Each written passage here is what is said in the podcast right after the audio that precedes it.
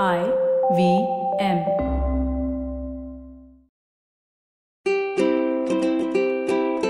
Hello and welcome to the Habit Coach Podcast, the bite sized podcast filled with quick and easy, actionable habits. Remember, great habits create that awesome life. I am Ashdin Doctor, your habit coach, and today's fun fact of the day has to do with languages.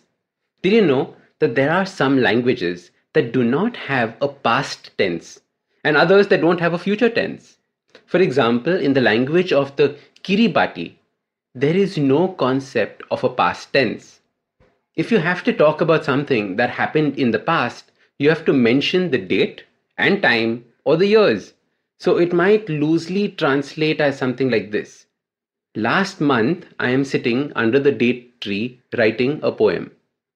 So it is very interesting to understand how these traditional languages do not have a past tense.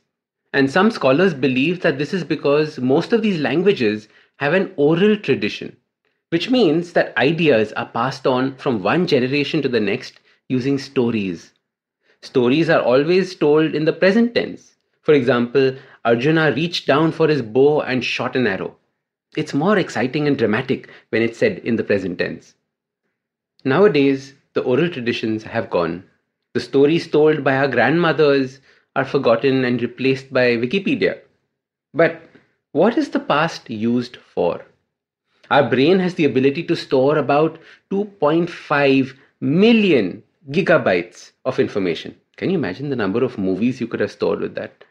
You know, this is like a way of comparing our brain to the storage on our laptops or our phones. But in reality, our brains work very, very differently. However, one major job of the brain is to remember things. Our past is nothing but the learnings that life has given us. Our past is memories that have been stored. In a word, our past is just information.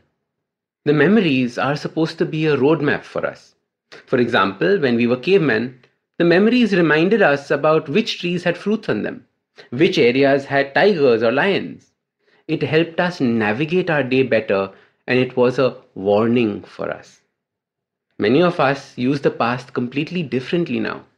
We live in the past. We spend all our time in it, remembering the past, wishing things were different, or remembering the past and wishing you could bring back those moments. And this leads to suffering. This leads to pain, all because we don't use our memory correctly. Nowadays, we use our memories to relive the past, to relive the event, to relive the pain. What we don't realize is that the pain has gone, the past has gone, and the actual event has gone. It's not real anymore. However, we relive it, and in doing so, bring the past into the present. It's like looking at a perfectly healed scar on your body, then trying to scratch it or recut it. Why put yourself through that pain again? This beautiful gift of memory we waste on pain, when the precise role of memory was to prevent you from pain. Memories were created as your early warning systems. Memories should be used to prevent future suffering. We are supposed to learn from our past, not live in our past. And as your habit coach, I want to make you realize that living in the past is a waste of time, energy, and emotions. Instead, I want you to learn what your past is trying to teach you so that you don't make the same mistakes again, so you can grow and you can flourish. So, your simple habit to stop living in the past and reliving the past starts by catching yourself slip into those moments. Next, I want you to clap your hands or splash water on your face or sit up and take a deep breath any action which will break that pattern of thinking. You don't need to slap yourself, that's quite unnecessary. I knew someone who actually did that. Every time they had to break the pattern, they slapped themselves. But that's completely unnecessary. Instead, all I want you to do is break that cycle of thoughts, those thoughts that keep coming. Next, I want you to ask yourself, what have I learned from this memory? Don't relive it, just ask, what have you learned? You will probably learn something new each time, and this will act as a guide for you in the future. Don't feel guilty about the past, or fear, or worry, or self pity, or anger. Just ask yourself what have you learned? The past is good for one thing as a guide. The past is your experience with which you live your present. So don't live in your past, just learn from it and move on.